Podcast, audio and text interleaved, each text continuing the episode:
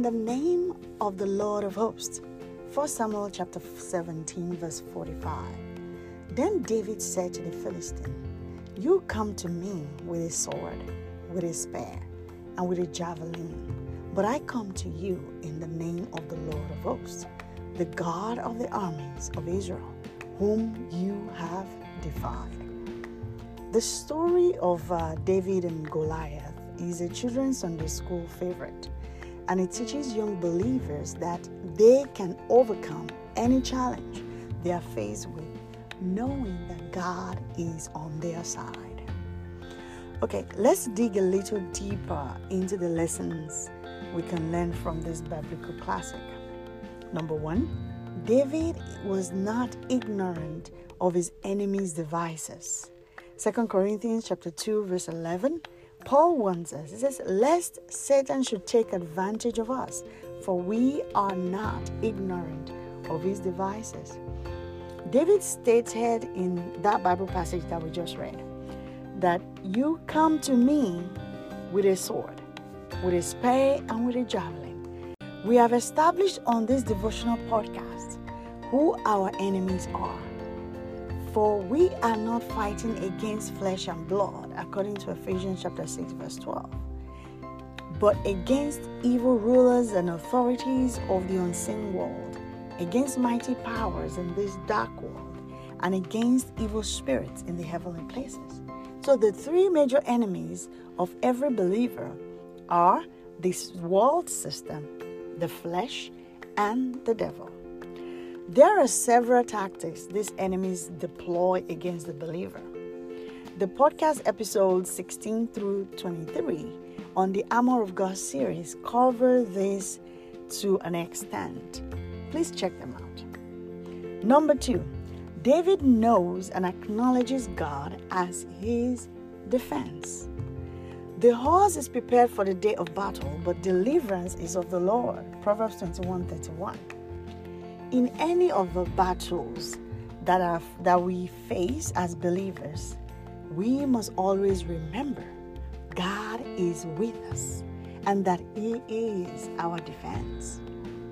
Turn over any battle or struggle you're facing to God. For example, in the battle against the flesh, are you dealing with any form of addiction or some form of weakness or even some temptations? It is time to turn it over to God, and He is more than able to deliver you. Number three, David had a strategy coming into this battle. Though, to any logical mind, it might seem like this scene in one of my all time favorite movies, Red, that mimicked you have brought a gun to a bomb fight.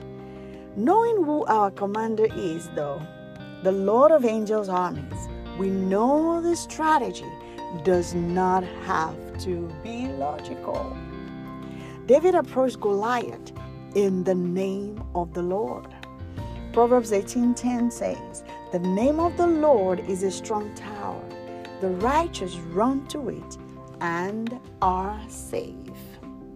Philippians 2 verse 10 and 11 it says as well, that at the name of Jesus, every knee should bow of those in heaven and of those on earth and of those under the earth, that every tongue should confess that Jesus Christ is Lord to the glory of God the Father.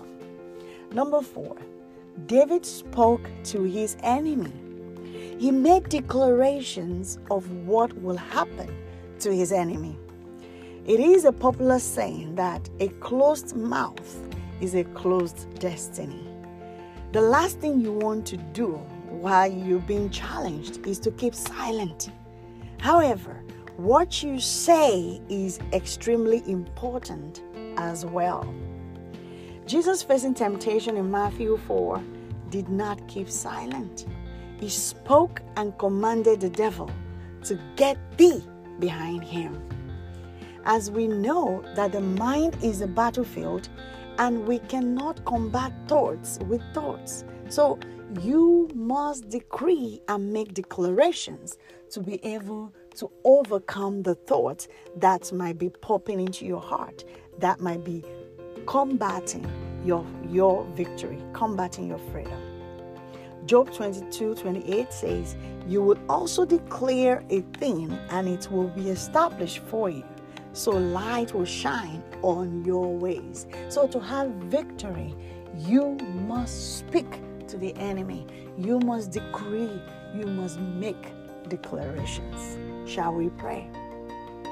Dear Heavenly Father, thank you for we are already overcomers because you are our commander in chief, the Lord of angels' armies. Help us, Daddy, to trust you through all of life challenges. In Jesus' mighty name, we have prayed. Amen, amen, and amen.